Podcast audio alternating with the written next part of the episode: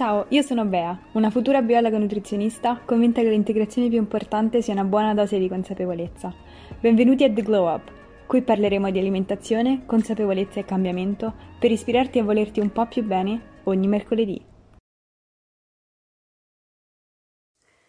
Buongiorno a tutti ragazzi, benvenuti su The Glow Up. Oggi ho rullo di tamburi un ospite.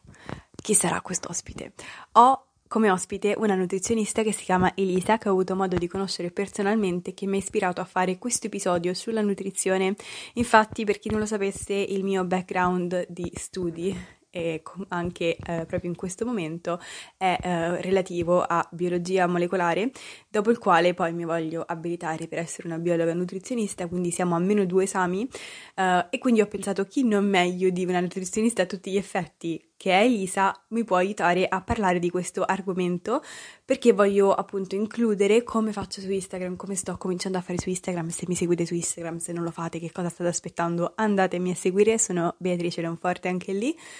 E mh, mm, appunto mh, mm, vorrei includere argomenti di nutrizione insieme ovviamente al mindset, alla crescita personale, a tutti gli altri argomenti che sapete che mi appassionano tantissimo e che penso che siano effettivamente le basi per migliorare il proprio rapporto con se stessi, con il cibo e migliorare la qualità della nostra vita, che effettivamente è sempre il mio obiettivo. Quando uh, vi propongo un contenuto che possa essere un contenuto più superficiale o un contenuto più profondo, l'obiettivo è sempre quello di effettuare un glow up, come dice il mio podcast, eh, ovvero sentirvi meglio, risplendere dall'interno, migliorare la qualità della vostra vita, delle vostre relazioni, il rapporto con voi stessi, il rapporto con il cibo e proprio per questo voglio fare questo episodio. Questo episodio parleremo di quattro cose che abbiamo smesso di fare da quando abbiamo iniziato a studiare nutrizione, di quando abbiamo aumentato la nostra educazione alimentare, quindi andiamo a sfatare dei miti alimentari rispetto a magari diete che erano di moda, che non facciamo più, um, rigide regole che in realtà non hanno assolutamente nessun senso e che ci precludevano buona, un, buon rapporto con il cibo e molto spesso ci precludevano anche dei risultati perché risultavano in quel bruttissimo ciclo restrizione abbuffata. Quindi andremo a impostarlo appunto come quattro punti, ma in realtà sarà una chiacchierata fluida eh, che spero che sarà scorrevole, che vi darà degli spunti, che vi farà sentire meno sole se vi trovate in uno di questi uh, punti e magari vi darà degli spunti su come superarlo. Io vi mando un bacio e spero tantissimo che l'episodio vi piaccia, vi piaccia, vi piaccia. E detto questo vi lascio l'Instagram di Elisa in descrizione se volete andarla a seguire e mi scuso in anticipo per la qualità dell'audio che magari sarà leggermente inferiore rispetto al solito perché sarà un episodio, una diretta di Instagram registrata poi come episodio podcast. Detto questo vi mando un bacio, spero che l'episodio vi piaccia e ci vediamo il prossimo mercoledì. Allora, volevo fare, cioè in realtà ti ho proposto di fare questo, questo podcast ehm, a mo' di eh, chiacchierata, diciamo, con una persona che ovviamente eh, ha le competenze, eh, ma che d'altra parte è anche una persona giovane, quindi mh, diciamo è anche vicina a quelle che sono le, le dinamiche anche giovanili, le diete, il rapporto con il cibo. Um, e quindi poi, vabbè, in realtà tu mi hai fatto subito una buona impressione, cioè una persona tranquilla e ovviamente um, informata, ma non... cioè che veramente secondo me hai tatto nel comunicare le cose. E, cioè sia attraverso Instagram, però anche nella vita reale, cioè davvero, non lo so, mi hai trasmesso tranquillità.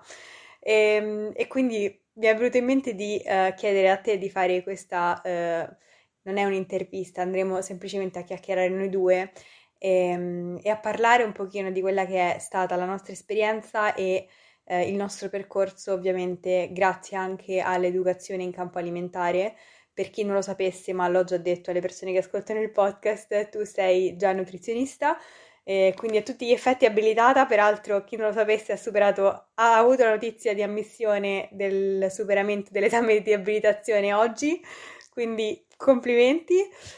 Fresca fresca. Sì, davvero. E, ehm, e, niente, quindi mi faceva piacere appunto che ne parlassi con una persona che um, ha voce in capitolo, ma d'altra parte uh, si relaziona bene con il mondo giovanile perché siamo giovani entrambe. E, ehm, e quindi nell'episodio di oggi voglio parlarvi, vi parleremo di uh, quattro punti che sono più o meno le quattro cose principali che almeno per me uh, su cui ricadevo spesso a livello alimentare, a livello di diete, che, errori che facevo spesso, un pochino per uh, diciamo moda, per cose che si sentivano dire in giro, mis- misinformation, come si potrebbe dire in inglese. E, mh, e che poi ovviamente mi sono resa conto essere totalmente false, anzi probabilmente negative, avevano un impatto negativo su quella che era la mia salute sia fisica che mentale. E, ehm, e poi grazie al, all'educazione alimentare, al mio corso di studi, diciamo, ho avuto modo di eh, cambiare totalmente quelle che sono state le mie abitudini e il mio approccio al cibo. E, ehm, quindi non so se hai qualcosa da dire all'inizio uh, su quello di cui andremo a parlare. Insomma, ti lascio la parola abbastanza liberamente, questa è una chiacchierata. Mi presento? Certo! allora, mi chiamo Elisa, ho la mia paginetta su Instagram che si chiama Dolce Mangiar Sano e vabbè, come hai detto tu, sono da poco abilitata al mondo della nutrizione al 100%. E no, mi ha fatto piacere quando mi hai chiesto di fare questa chiacchierata, anche perché io non ho mai fatto un podcast, quindi sempre aperta alle novità. E poi, vabbè, il tema mi piace molto, ne avevo parlato non troppo tempo fa sulla mia pagina e in realtà in un post anche tante altre persone avevano raccontato un po' le loro storie riguardo tutti i falsi miti a cui si erano affidati in passato sulla nutrizione e, e magari questo podcast sarà utile anche a qualcuno uh, per scoprire qualche falso mito. Non lo so, vediamo dove andremo a parare. Certo, no, assolutamente, e soprattutto um, l'ho, de- l'ho, detto prima nell'intro che appunto ho fatto in separata sede, poi unirò i pezzetti dei podcast, andate tutti a seguire Elisa nel- sulla sua pagina, uh, che non è una paginetta ma una paginona e fa veramente contenuti, ricette, ragazzi, io non cucino ne- niente, lei fa ricette spettacolari, quindi assolutamente perché merita. E poi sì, ovviamente speriamo che questa chiacchierata sia utile, che eh, a qualcuno magari si ritrova in questa chiacchierata e eh, davvero comprende come eh, non soltanto queste cose sono miti, ma eh, possono davvero andare a mh, mm, interferire con quella che è la qualità di vita di una persona molto spesso, perché eh, si pensa alla dieta come un fattore separato, in realtà Uh, ma in realtà il nostro rapporto con il cibo e con quello che mangiamo, ma come lo facciamo, con che approccio mentale lo facciamo, secondo me ha un impatto veramente grande, o almeno l'ho avuto per me e per il mio percorso, quindi anche per questo ci tengo a parlare di queste cose. Quindi, allora, io partirei con il primo punto, che, uh, su cui entrambe in realtà ci siamo sentiti prima, eravamo d'accordo, ovvero la prima cosa che io facevo abbastanza o tentavo di fare perché poi ovviamente non ci riuscivo, um, era quella, e che poi ovviamente ho smesso di fare da quando ho cominciato a informarmi e a capire come funzionava il nostro corpo, la nostra mente, è, è, è pensare di poter controllare il mio senso di fame. Uh, quindi quello che facevo io è stabilire delle regole mentali, uh, dei determinati orari, delle determinate quantità che io potevo mangiare e uh, ignorare quello che era il mio senso di fame o il mio corpo quando mi diceva guarda eh, ti serve più cibo, eh, diciamo che ti serve, mh, mm, nutri- ti, serve nutrirti uh, perché altrimenti appunto non puoi, non hai energie per fare nulla, non hai energie mentali, non hai energie fisiche e soprattutto poi cresceva questo impulso della fame fino a che poi non sfociava in quella che era una buffata o comunque eh, un episodio dove io mangiavo in maniera incontrollata perché ovviamente avevo cercato di resistere alla fame per eh, tot ore e andando contro quelli che erano i segnali del mio corpo. E la cosa peggiore forse di tutto questo è che io pensavo fosse colpa mia. E, e quindi da lì poi si instaurava quel ciclo di uh, ok ho sbagliato, non ho abbastanza senso di volontà, tutti gli altri ce la fanno, io non ce la faccio e questo uh, poi mi portava a sentirmi in colpa, ad avere una relazione negativa con me stessa, a voler restringere perché poi mi sentivo in colpa per tutto quello che avevo mangiato e il ciclo che tutti noi sappiamo, il loop si ripeteva in continuazione. Quindi assolutamente da quando ho cominciato a studiare e informarmi di come funziona il nostro corpo, delle nostre necessità effettivamente energetiche e dell'importanza di rispettarle, um, veramente il mio rapporto con il cibo è cambiato, non lo vedo più come un nemico, non lo vedo più come qualcosa eh, con cui combattere o eh, la nostra relazione come una lotta, bensì un- una sinergia. Non so, tu che cosa ne pensi? Ma allora, eh, diciamo che io sul controllo del senso di fame mh, non ho mai adottato questo comportamento. Al massimo, se anche provavo a pensarci, fallivo dopo due secondi. Quello che mi capitava, perché nessuno mi aveva insegnato come gestirmi, era magari dopo un pasto abbondante oppure addirittura dopo una semplice pizza, il giorno dopo, il pasto successivo, non tanto la colazione ma più pranzo, eh, tendevo a ridurre le quantità, ma perché mi era stato insegnato così, avevo fatto una dieta da una nutrizionista e lei il giorno dopo la pizza mi metteva veramente pochissima pasta. E tristezza! esatto. Quindi io ho adottato quel meccanismo perché purtroppo me l'avevano insegnato un po' sbagliato. Però effettivamente mh, creare delle restrizioni sui pasti che facciamo non va mai bene perché cosa succedeva a me? Poi io sono una mangiona e il senso di sazietà mi arriva dopo un bel po'. Succedeva che mangiando poco poi andavo a finire a spacciugare a merenda o comunque non riuscivo a mangiare solo la determinata merenda che mi era stata messa nella dieta perché avevo fame. E allora in quel caso non è che resistevo, anzi, Che poi non so se e succede anche a te, dopo la pizza, io il giorno dopo ho ancora più fame del normale. Cioè, mangio norm- cioè, normalissimo alla fine. nel senso che una persona penserebbe, eh, eh, vabbè, ho mangiato la pizza, allora il giorno dopo so più, eh, mi rea- che per carità, secondo me è sacrosanto nel momento in cui il nostro corpo ce lo richiede.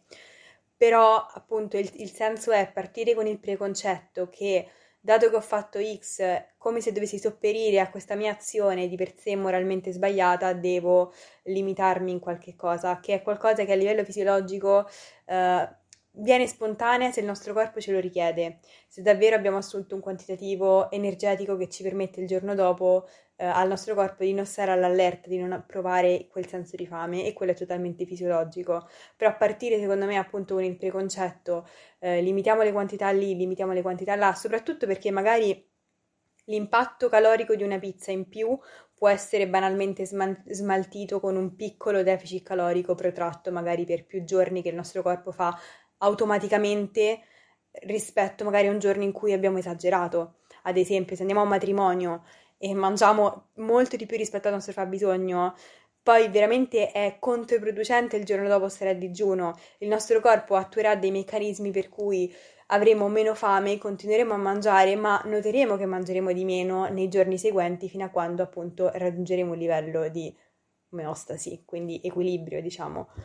E vabbè, sono entrata in termini specifici, però eh, nel senso che molto spesso anche la,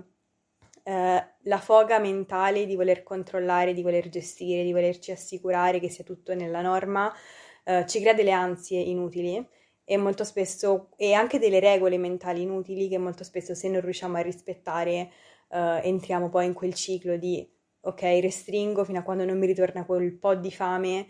la fame aumenta fino a quando magari non mangio quel biscotto e quel biscotto poi scatena tutta la reazione a catena. Quindi eh, c'è chi l'ha vissuta peggio, chi l'ha vissuta meglio, però in ogni caso un consiglio che mi sento di dare è ascoltare il proprio senso di fame e poi magari in base a quello regolarsi eh, su quali so- possono essere ovviamente la composizione della nostra dieta e i cibi che ci permettono di regolarizzare il nostro senso di fame. Quindi ovviamente se io so che eh, se mi mangio l'hamburger super processato, eh, pieno di eh, grassi saturi, pieno di ehm,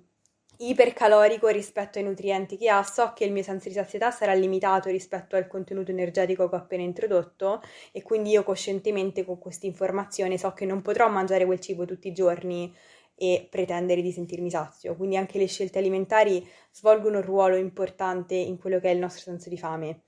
Però in generale cercare di controllare e migliorare la propria dieta attraverso il controllo del senso di fame non è mai una buona idea. Esatto, sì, è meglio creare dei pasti bilanciati adatti alle nostre esigenze, che siano appaganti, perché se poi se un pasto non è appagante andiamo sempre a cercare qualcos'altro e allora in quel modo si riesce veramente ad ascoltare il proprio senso di fame, sazietà e a sentirsi effettivamente sazi se un pasto è bilanciato e quindi mm, non si innesca neanche tutto quel meccanismo di dover controllare eh, la fame. Esatto, esatto. Quindi ci troviamo assolutamente in linea con il primo punto. E il secondo punto in realtà eh, me l'hai consigliato tu, è una cosa che eh, io ho fatto però per molto poco tempo, perché non è mai, sai, poi ognuno, mh, diciamo, prende la, misinform- la disinformazione che c'è qui e lì e le, le sceglie, sceglie, le proprie battaglie, sceglie le proprie regole che poi in realtà sono appunto false. E uh, che, un punto che mi hai proposto tu è uh, evitare la frutta dopo i pasti. Questo fa ridere ma anche riflettere perché è qualcosa che si sente anche adesso ovunque. Cioè magari il senso di fame, diciamo, è qualcosa che già più è logico, anche se molte persone non lo fanno, ci si arriva. Non bisognerebbe arrivare super affamati ai pasti, bisognerebbe cercare di regolarizzare il nostro pattern di alimentazione. Però ecco, la frutta dopo i pasti è qualcosa che anche molti professionisti ancora adesso circolano disinformazione sulla frutta dopo i pasti fa uh, ingrassare, la frutta dopo i pasti fa gonfiare, uh, quindi pa- lascio la parola a te su questo punto. Allora, vabbè, io sempre con, per quella mia famosissima dieta dalla nutrizionista a 16 anni io avevo sempre mangiato la frutta dopo i pasti come i miei genitori sostanzialmente. Poi da quella dieta la frutta andava negli spuntini, che vabbè, in molte diete in realtà ci sono, c'è la frutta come spuntino perché è abbastanza comoda, pratica anche da portare in giro. Solo che io avevo chiesto espressamente, ma non posso mangiarla dopo pranzo? E mi era stato detto di no perché la frutta fermenta. Io ovviamente a 16 anni non mi chiedevo il perché di troppe cose, ma mi fidavo e quindi per um, boh, un paio d'anni almeno la frutta dopo i pasti ero convintissima di non poterla mangiare. E, e niente, poi in realtà sempre con l'educazione alimentare, informandomi, um, ho scoperto che non cambia nulla, l'importante è mangiarla e anzi, soprattutto la frutta il pasto, alcuni studi dicono che ehm, determina il segnale di stop nel nostro organismo all'assunzione di cibo, come se fosse proprio perfetta per concludere il pasto, anche perché dà anche un senso di dolce e, e quindi per il nostro organismo andrebbe anche bene. L'unico caso in cui bisognerebbe magari evitarla è per chi ha dei problemi nel tratto gastrointestinale, allora è molto sensibile, ma in quel caso si tratta veramente di una patologia quindi per i comuni mortali in realtà l'importante è mangiarla, non importa dove eh, né quando. Questo è, anzi, la cosa in realtà del, che invia al nostro corpo un segnale che, eh, di sazietà, insomma, come se fosse biologicamente predisposta per essere l'ultima cosa in un pasto, questa cosa mi è nuova ed è super interessante eh, perché si scoprono cose ogni giorno. E, ehm, e poi in realtà io, per esempio, Oppure vengo da una famiglia dove eh, veniva consumata, viene tuttora consumata eh, sempre dopo i pasti e anch'io per tantissimo tempo l'ho eliminata. Eh, in realtà più che eh, per eh, la storia della fermentazione, eh, con cui in realtà non ho mai riscontrato particolari problemi, come la maggior parte delle persone in realtà è più un mito che altro, Uh, ma perché io ero sicura che uh, mi facesse ingrassare di più. Questa cosa fa ridere adesso, però veramente ero sicura che da piccola, piccolina, insomma 15-16 anni, ero sicura che facesse ingrassare di più uh, rispetto a che se la mangiassi in uno snack o in una merenda, insomma, isolata, perché comunque mangiavo magari anche la pasta a pranzo, quindi dico la pasta più la frutta, sono troppi carboidrati, quindi ingrasso. Cioè, veramente c'era una proporzionalità diretta uh, nella mia testa, uh, appunto con questa, con i carboidrati non bisognava eccedere, che poi in realtà stessi carboidrati spostati di due ore dopo nella mia testa andavano bene. Quindi anche per dire quante veramente regole mentali e,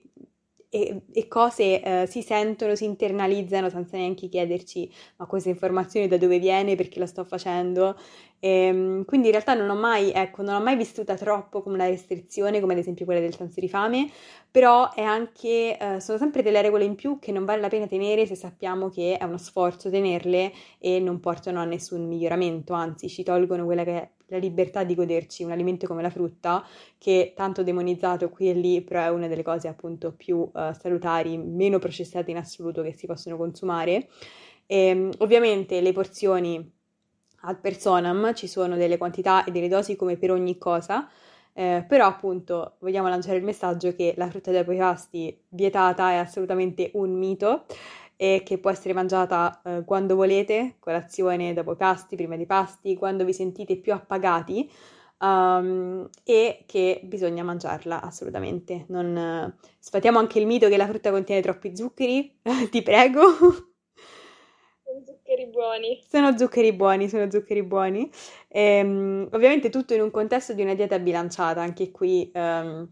non mi piace mai dire uh, questo alimento è sano, questo alimento non è sano, perché tutto in un contesto di una dieta bilanciata e in in contesto del, di conoscere il nostro fabbisogno e di rispettarlo uh, può essere appunto incluso nelle giuste dosi, nelle giuste frequenze. E questo è un concetto che lo so che le persone sentono, risentono, però ragazzi è la verità cioè non c'è nulla da fare. Secondo me è anche la base di una serenità mentale e un rapporto con il cibo, perché poi eh, molto spesso quando si vanno a fare diete, magari ti tolgono la frutta dopo il pasto, te la mettono per snack, magari ti dicono eh, il riso integrale sì, ma la pasta no. E quindi nella nostra, nella nostra mente si vanno a creare tutte quelle regole mentali per cui alcuni alimenti vanno bene, altri vanno male, e secondo me quello che manca è un pochino educarci a variare le fonti ma includere tutto anche proprio a livello mentale abituarsi a includere tutto. Per cui se una mattina, adesso sto aprendo un attimo un'altra parentesi, ma ci tengo a dire questo, per cui se magari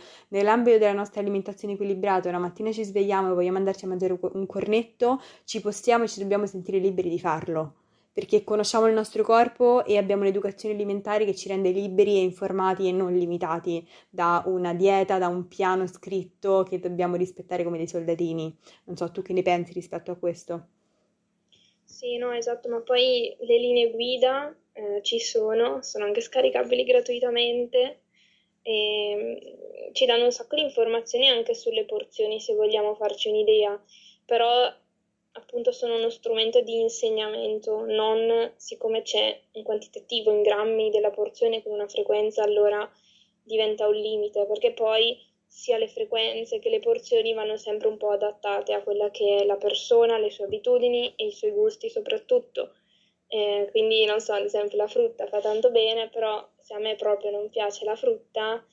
eh, o piano piano trovo degli escamotage per eh, introdurla nella mia alimentazione, ma sicuramente non posso pretendere di mangiarmi tre frutti al giorno, perché è una cosa impensabile e non è neanche giusto che ci sto male perché non riesco ad arrivare al quantitativo X eh, che sento nominare ovunque, quindi ci vuole sempre una esatto. personalizzazione in tutto. Esatto, anche per esempio questa cosa è molto frequente in persone che magari si ostinano, eh, non lo so, la nutrizionista gli dice devi mangiarti il riso, devi mangiarti le patate. A me per esempio eh, condivido questa cosa, ma in realtà chi mi segue già la sa, eh, non, mo- non facevano, in realtà adesso le sto un po' rivalutando, impazzire le patate. So che molte persone dicono no, le patate, io adoro le patate. Ah, ecco, a me è una cosa che si posso optare per qualcos'altro uh, volentieri. Ehm, e se una persona ti dicesse no, devi mangiare le patate, non puoi mangiare il riso, ma per me proprio le patate non piacciono, finisco per mangiarmi magari lo stesso quantitativo di carboidrati da quella fonte, non esserne appagata e magari voler ricercare qualcos'altro. Quindi davvero sottolineiamo di quanto è importante variare, ma Mm, che una dieta che sia fatta da un professionista, che sia una persona semplicemente che vuole, mangiare bene e variare dei fonti, che il fattore a pagamento sia essenziale in tutto questo. Quindi questo è assolutamente importante. Poi, terzo punto, perché uh, stiamo parlando già da 20 minuti, io meno male io parto sempre, questo episodio sarà corto, faremo una chiacchierata 20 minuti e stiamo a metà, però non ti preoccupare perché questa cosa succede pure quando sono da sola perché sono un po' logorroica però appunto chi mi ascolta ha piacere nell'ascoltarmi, quindi continueremo con gli ultimi due punti. Eh, il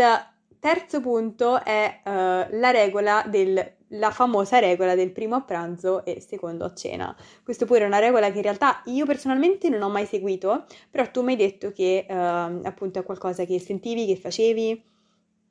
Sì, io sì, convintissima. Proprio ero convinta che i carboidrati la sera facessero ingrassare. Eh, nessuno mi aveva mai spiegato che potevo magari, se ero abituata a fare primo pranzo e seconda cena, che potevo invertirli, che non succedeva nulla.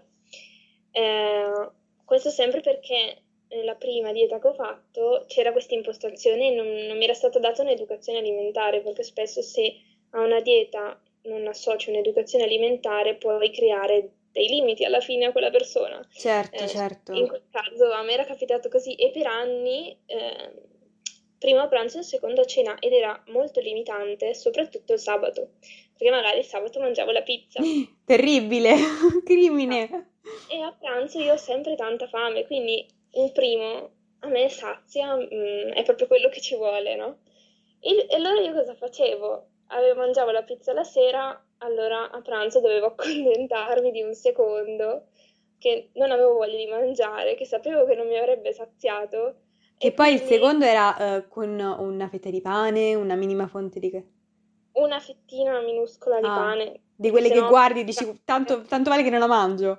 Eh, automaticamente se era di più diventava un primo nella mia testa.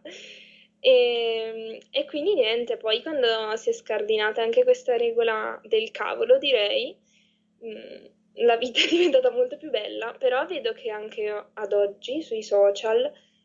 forse un po' meno ad oggi, però almeno fino a qualche anno fa, tutte le fit influencer avevano uh, questa ri- regola implicita o esplicita sui loro profili mm. e quindi generava un sacco di problemi a tantissime persone perché poi sono anche molto seguite. E, e niente, quindi si può mangiare la pasta anche a cena, anzi la pasta uh, facilita anche il sonno la sera, quindi non è che rimane sullo stomaco anzi forse è più digeribile di una fettina di carne. E, e niente, esiste anche la possibilità di fare il piatto unico, quindi è come se si mangiasse la stessa cosa a pranzo e cena, perché più o meno le proporzioni uh, sono quelle. E... Sì, esatto, infatti io per esempio faccio, faccio e probabilmente ho sempre fatto il piatto unico, tranne appunto in una piccola parentesi della mia vita in cui la, la mia alimentazione è stata veramente squilibrata eh, però insomma poi magari racconterò in un'altra sede, e, però assolutamente eh, diciamo che cioè, sottolineiamo il fatto che non è vera la regola del pasta a pranzo e carne a cena, ma i macronutrienti possono essere ripartiti ovviamente ad eccezione delle proteine perché poi lì è più necessaria un'accuratezza nella ripartizione eh, diciamo giornaliera nei diversi pasti eh, per una questione di assorbimento, però per il resto, per quelli che riguarda soprattutto carboidrati, eh, la ripartizione è un pochino eh, soggettiva.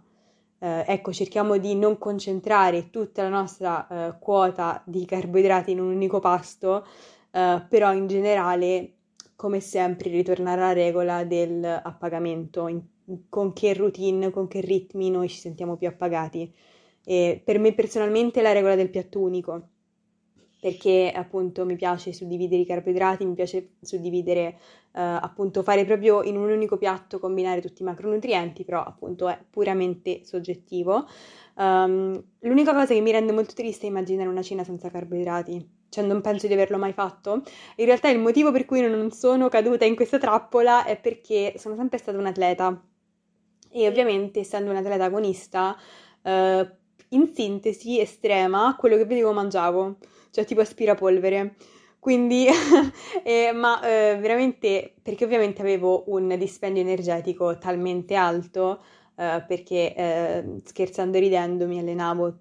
forse tre ore al giorno, cinque volte a settimana, più le gare e tutto, parlo di tennis per chi non sapesse, e, ehm, e, quindi ovviamente niente, la mia alimentazione era bilanciata, però mangiavo quello che volevo, non mi facevo problemi e la vita era bellissima. Uh, anche per persone che hanno un dispendio energetico uh, più simile a una persona sedentaria normale, comunque vale lo stesso discorso, nel senso che uh, cerchiamo di um, fare quello che ci appaga e di non sentirci, cioè se è veramente quello che vogliamo fare, assolutamente via libera, mm, soprattutto magari ci sono dei giorni in cui non abbiamo particolarmente fame, non, non c'è motivo per cui dobbiamo per forza fare qualcosa, ma allo stesso tempo non sentirci limitati perché ehm, c'è una regola che in realtà appunto non ha né capo né coda. Quindi questo era il nostro terzo punto. Poi per il quarto e l'ultimo punto, e qui ho un bel argomento che mi piacerebbe appunto parlarne con te perché questa secondo me è una delle cose più consolidate purtroppo uh, nella società di oggi, uh, tutti ne parlano, tutti ne sono ossessionati ed è il pasto sgarro. Allora, premetto raccontandoti un pochino quello che è il mio rapporto con il pasto sgarro in passato, il mio rapporto con il pasto sgarro adesso, uh, che non esiste perché io non ho pasti sgarro, odio il nome sgarro, cioè proprio non mi piace il termine, uh, non lo considero educativo. Um, però appunto io sono partita da una, una, situazione in cui io essendo atleta non avevo troppa conoscenza sul cibo, cioè nel senso mi piaceva mangiare sano ma non ci stavo attenta, um, mangiavo un pochino quello che trovavo e ero sana, felice e serena così, poi purtroppo sono cominciate le diete. Eh, la voglia di magari di perdere quei 2-3 chiletti si è trasformata in devo seguire per forza questa dieta, uh, regole su regole e uh, ovviamente il concetto del passo sgarro che forse è il cardine e l'unico punto di speranza di molte persone che fanno le diete aspettare quel fatidico sabato dove possono mangiarsi la pizza. E, ehm, poi però in realtà uh, questo passo sgarro nel tempo è più mi frustravo io con la dieta cioè più la dieta non si allineava a me e a quelle che erano le mie necessità e più me la vivevo male Mm, che peraltro cosa sbagliatissima, mai seguire una dieta che ci fa, che peggiora la qualità della nostra vita invece di migliorarla, eh, cioè è il contrario di quello che dovrebbe fare. Uh, più ero frustrata con la dieta, più mi sfogavo nel passo sgarro perché nella mia testa erano tipo quel giorno in cui il mio metabolismo non si sarebbe accorto che uh, qualcosa sarebbe, cioè potevo mangiare qualsiasi cosa come se il meta- mio metabolismo in quel momento stava in uno stato di freeze, non si sarebbe accorto di nulla e quindi uh, più la dieta si faceva restrittiva e più aumentava il mio mh, mm, volermi sfogare sul passo sgarro, ovviamente con conseguenze psicologiche negative perché nessuno è appagato dal esagerare obiettivamente con il cibo um, e finisce più per essere uno sfogo uh, proprio psicologico che è qualcosa che ti appaga, qualcosa che fai per piacere e anche perché uh, per gratificazione, diciamo, e quindi diciamo il cibo assume uh, un ruolo che non dovrebbe mai assumere nella vita di nessuno.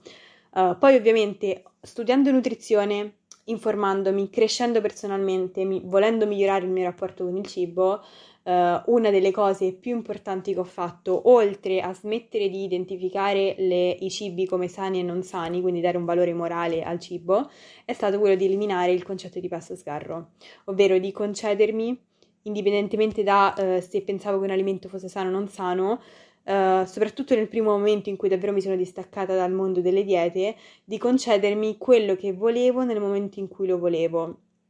E questo qui voglio elaborare un pochino perché inizialmente per me è stato molto difficile perché sentivo di poter perdere il controllo molto rapidamente se non stabilivo un giorno prefissato in cui potevo mangiare quegli alimenti che consideravo non sani. Uh, poi nel tempo ho davvero capito come questo permesso che io mi davo nel concedermi quello che io volevo in quel momento si è trasformato in, diciamo che il mio corpo ha smesso di vivere in uno stato di allerta e ha capito che quel cibo gli era garantito, che se io av- avessi voluto un biscotto potevo mangiarlo. E di questo ne ho parlato anche recentemente sulle mie storie di Instagram quanto è stato importante per me normalizzare tutti i cibi e eh, togliere dal mio vocabolario il concetto di sgarro, il concetto di fare qualcosa che normalmente non faresti, ma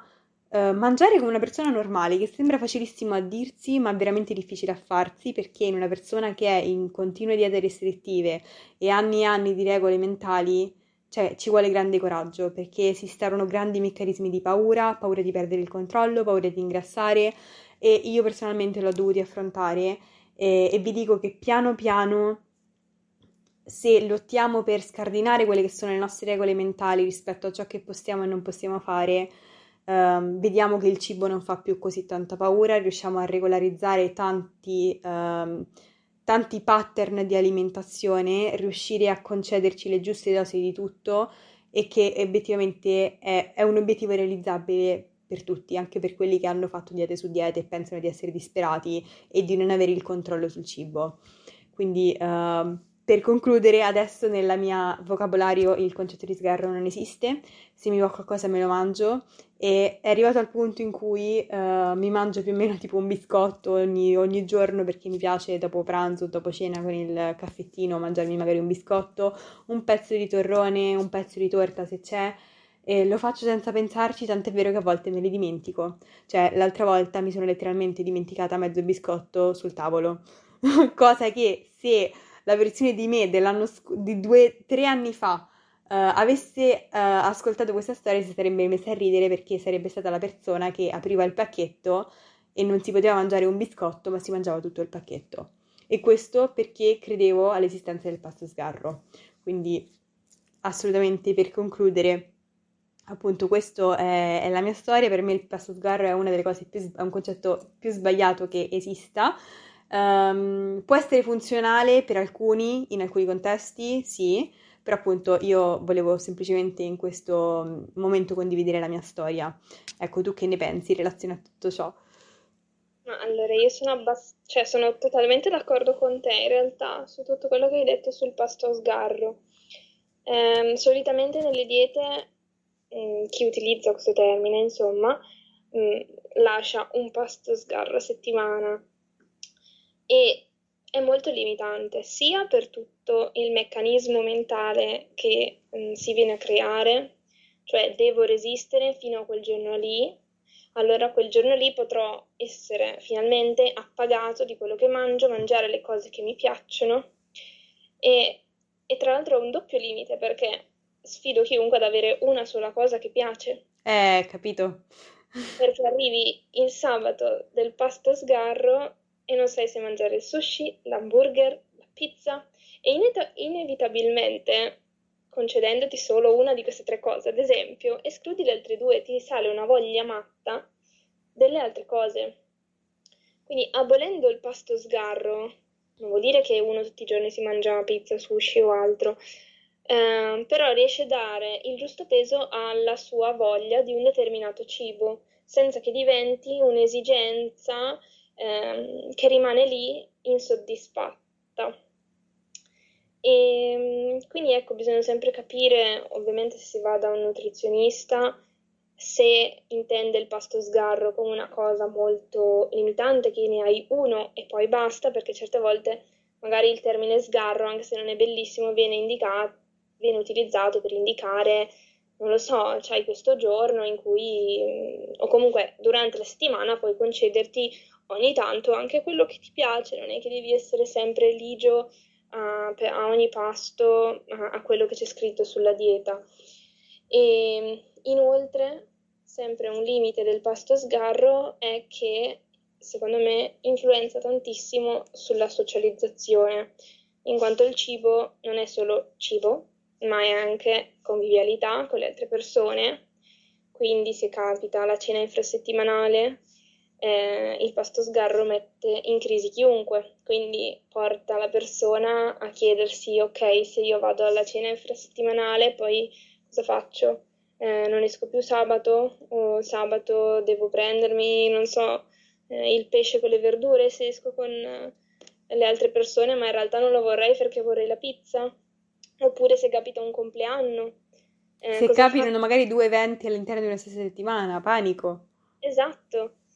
E, e quindi è molto sbagliato mh, mm, concettualmente questa, questa parola e, e, questo pasto. E sicuramente trovare un equilibrio tra quelli che sono mh, mm, gli eventi sociali, la propria alimentazione, i propri obiettivi e il proprio benessere è la chiave per regolarizzarsi eh, in tutto ciò.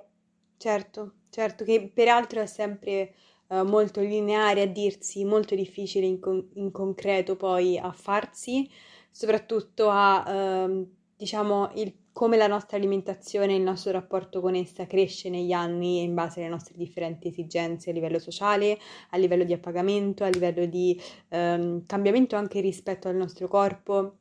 Quindi eh, dico e ripeto quanto sia importante eh,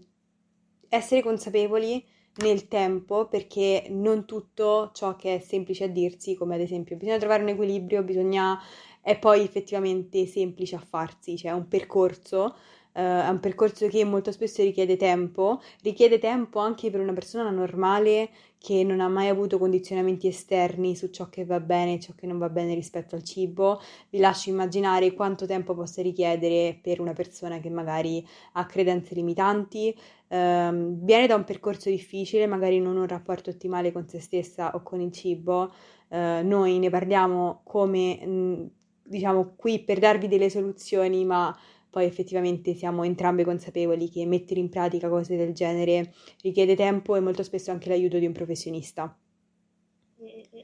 Sicuramente avere alla base le conoscenze, diciamo, scientifiche, eh, quindi l'educazione alimentare alla base aiuta tantissimo a togliere tutte quelle regole rigide mentali che una persona si può creare quando si approccia al mondo della nutrizione. E mm, poi ecco, il tempo è sempre necessario. Mm, per trovare un equilibrio, anche io, partendo da tutte quelle regole che magari avevo nella mia testa a 16 anni, ho impiegato qualche anno,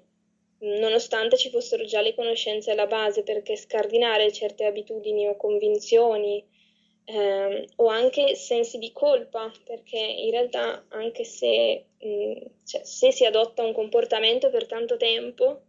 e poi ti dicono che quel comportamento in realtà mh, mm, era inutile, non lo so, come non mangiare la pasta la sera, ti dicono guarda che in realtà la puoi mangiare. Poi anche quando provi a mangiarla, anche se sai l'informazione corretta, il tuo cervello eh, non registra. Esatto, rimane come un, un, po' di senso di colpa o un allarme della, della serie sto facendo la cosa giusta, ma sarà realmente vero? E, e quindi ci vuole tempo. Sì, allora sono assolutamente, assolutamente d'accordo. E quindi ecco, ripeto, qui non siamo, dar, non siamo, qui per darvi delle soluzioni, ma semplicemente per darvi delle informazioni in più, farvi una chiacchierata con voi, sperando che possiate trarne delle informazioni che magari attivino qualche, eh, diciamo, eh, pensiero che vi permette poi di decidere magari di voler cambiare, decidere di magari voler avere un rapporto migliore con il cibo e eh, intraprendere questo percorso con la consapevolezza che non è sempre facile, appunto come magari le cose vengono spiegate. E detto questo, io concludo qui perché siamo alla soglia dei 40 minuti, quindi è venuto lunghissimo, però sono veramente contenta di questa Ragazzi, allora purtroppo la clip è andata persa, quindi per fortuna l'intervista era finita. Io davvero ne ho, ne ho tratto una bella chiacchierata che spero sicuramente sia servita a me e spero sia servita anche a voi, vi abbia magari motivato a prendervi più cura di quelle che sono, di quello che è il vostro rapporto con l'alimentazione in base anche alle conoscenze scientifiche. Per questo ho avuto così tanto piacere di avere Elisa con noi sul podcast. Detto questo, io vi mando un bacio, non dimenticatevi di seguire Elisa nella sua pagina, ve la linko in descrizione. Vi mando un bacio e noi ci vediamo il prossimo mercoledì. Se questo episodio vi ha ispirato, motivato o semplicemente dato qualche idea su come migliorare la vostra vita, io vi chiedo solo un favore. Condividetelo su Instagram e taggatemi. È un piccolissimo gesto per voi, ma significa davvero tanto per me. Ci vediamo il prossimo mercoledì.